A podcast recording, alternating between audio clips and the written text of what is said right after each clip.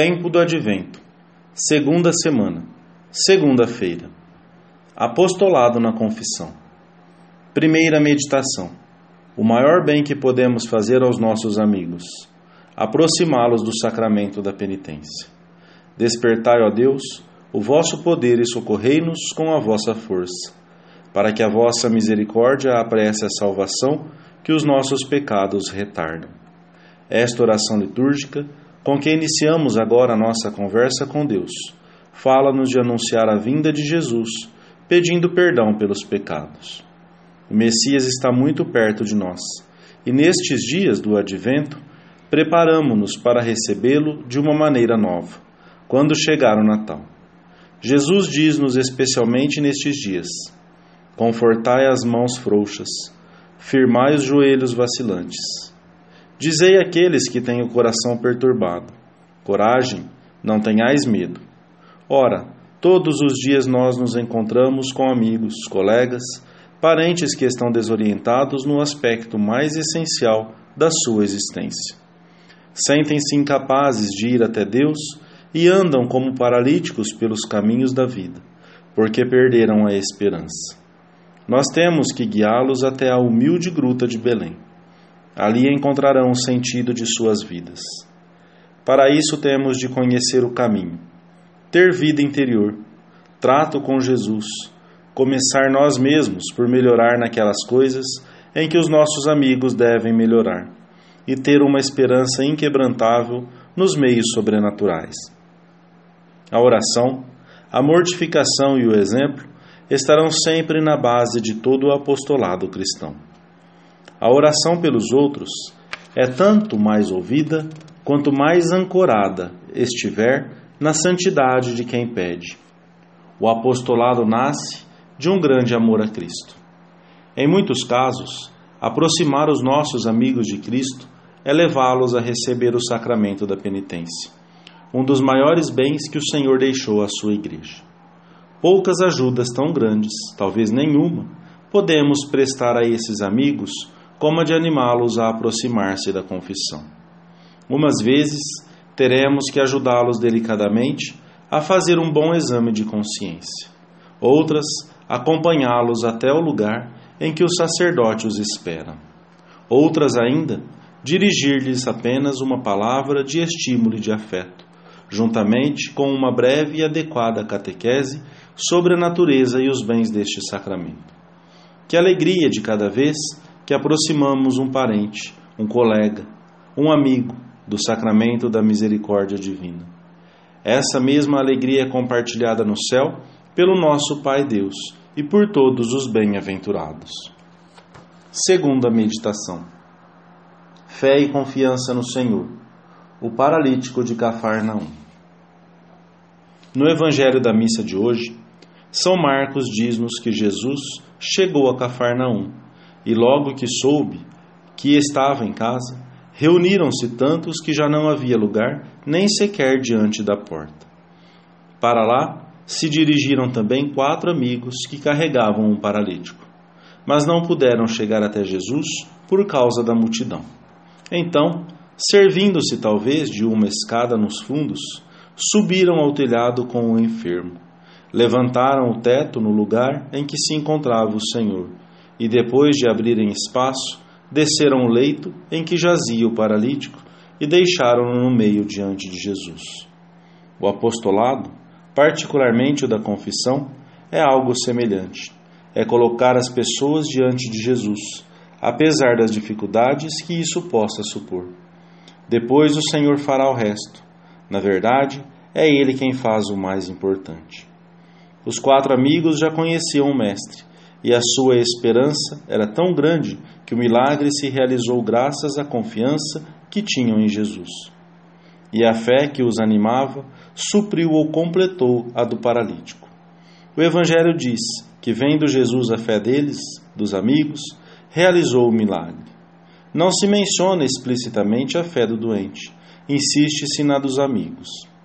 Transpuseram obstáculos que pareciam insuperáveis devem ter começado por ter de convencer o paralítico, e como só quem está convencido é que convence, devia ser muita a confiança que tinham em Jesus. Depois, quando chegaram ao local, a casa estava tão cheia de gente que parecia inviável tentar alguma coisa naquela ocasião. Mas não recuaram. Venceram essa barreira com a sua decisão, com o seu engenho, com o seu interesse. O importante era o encontro entre Jesus e o amigo que lhe lavavam. E para que esse encontro se realizasse, lançaram mão de todos os meios ao seu alcance. Que grande lição para a ação apostólica que, como cristãos, devemos levar a cabo. Também nós encontraremos, sem dúvida, resistências tão grandes ou maiores. Pois bem, a nossa missão consistirá fundamentalmente em pôr os nossos amigos diante de Cristo e deixá-los junto de Jesus e desaparecer. Quem, senão o Senhor e somente Ele, pode transformar a interioridade de uma pessoa? O apostolado situa-se na ordem da graça. Talvez haja casos em que sejamos nós os culpados de que os outros não se aproximem de Deus, porque se encontram como que incapacitados de ir até o Senhor. Este paralítico, explica São Tomás, simboliza o pecador que jaz no pecado.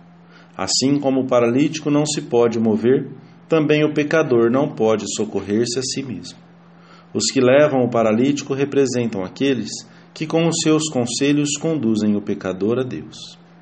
O Senhor sentiu-se gratamente impressionado com a audácia, fruto de uma grande esperança apostólica, daqueles quatro amigos que não desistiram ante as primeiras dificuldades, nem quiseram esperar por uma ocasião mais propícia, pois não sabiam quando Jesus tornaria a passar por ali. Podemos perguntar-nos hoje na nossa meditação pessoal se fazemos assim com os nossos amigos, parentes e conhecidos não nos teremos detido diante das primeiras dificuldades, depois de termos resolvido ajudar esses amigos a aproximar-se da confissão? Ali os esperava Jesus. Terceira meditação: a confissão, o poder de perdoar os pecados, respeito, agradecimento e veneração com que devemos aproximarmos deste sacramento. O Senhor olhou o enfermo com imensa piedade tem confiança, filho, disse-lhe. A seguir dirigiu-lhe umas palavras que deixaram espantados a todos. Os teus pecados te são perdoados. É muito possível que, ao ouvir essas palavras, o paralítico experimentasse com especial lucidez toda a sua indignidade. Talvez compreendesse, como nunca até aquele momento, a necessidade de estar limpo diante do olhar puríssimo de Jesus que o penetrava até o fundo da alma com profunda misericórdia. Recebeu então a graça de um grande perdão. Era o prêmio por se ter deitado, deixado ajudar. E sentiu imediatamente uma alegria indescritível. Já pouco se importava com a sua paralisia. A sua alma estava limpa e ele tinha encontrado Jesus.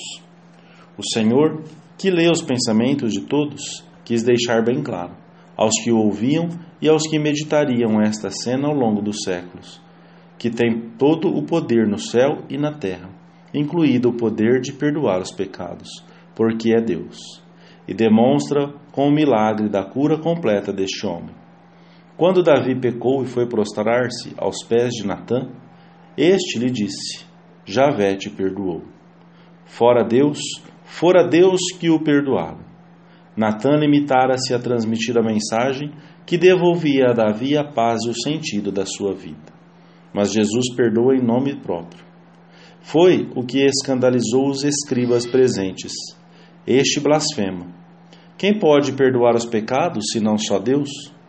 Este poder de perdoar os pecados foi transmitido pelo Senhor à sua igreja na pessoa dos apóstolos, para que por meio dos sacerdotes pudesse exercê-lo até o fim dos tempos recebei o Espírito Santo. A quem perdoardes os pecados, ser-lhes-ão perdoados. A quem os retiverdes, ser-lhes-ão retidos. Os sacerdotes exercem o poder de perdoar os pecados, não por virtude própria, mas em nome de Cristo, em persona Christi, como instrumentos nas mãos do Senhor. Só Deus pode perdoar os pecados, e ele quis fazê-lo no sacramento da penitência, através dos seus ministros, os sacerdotes. É um tema de urgente catequese entre aqueles que nos rodeiam, na certeza de que assim lhe será mais fácil aproximar-se com amor deste sacramento.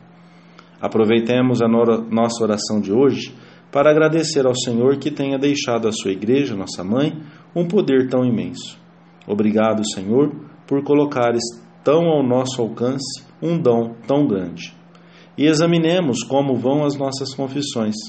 Se as preparamos com um exame de consciência atento, se fomentamos a contrição em cada uma delas, se nos confessamos com a devida frequência, se somos radicalmente sinceros com o confessor, se nos esforçamos por pôr em prática os conselhos recebidos.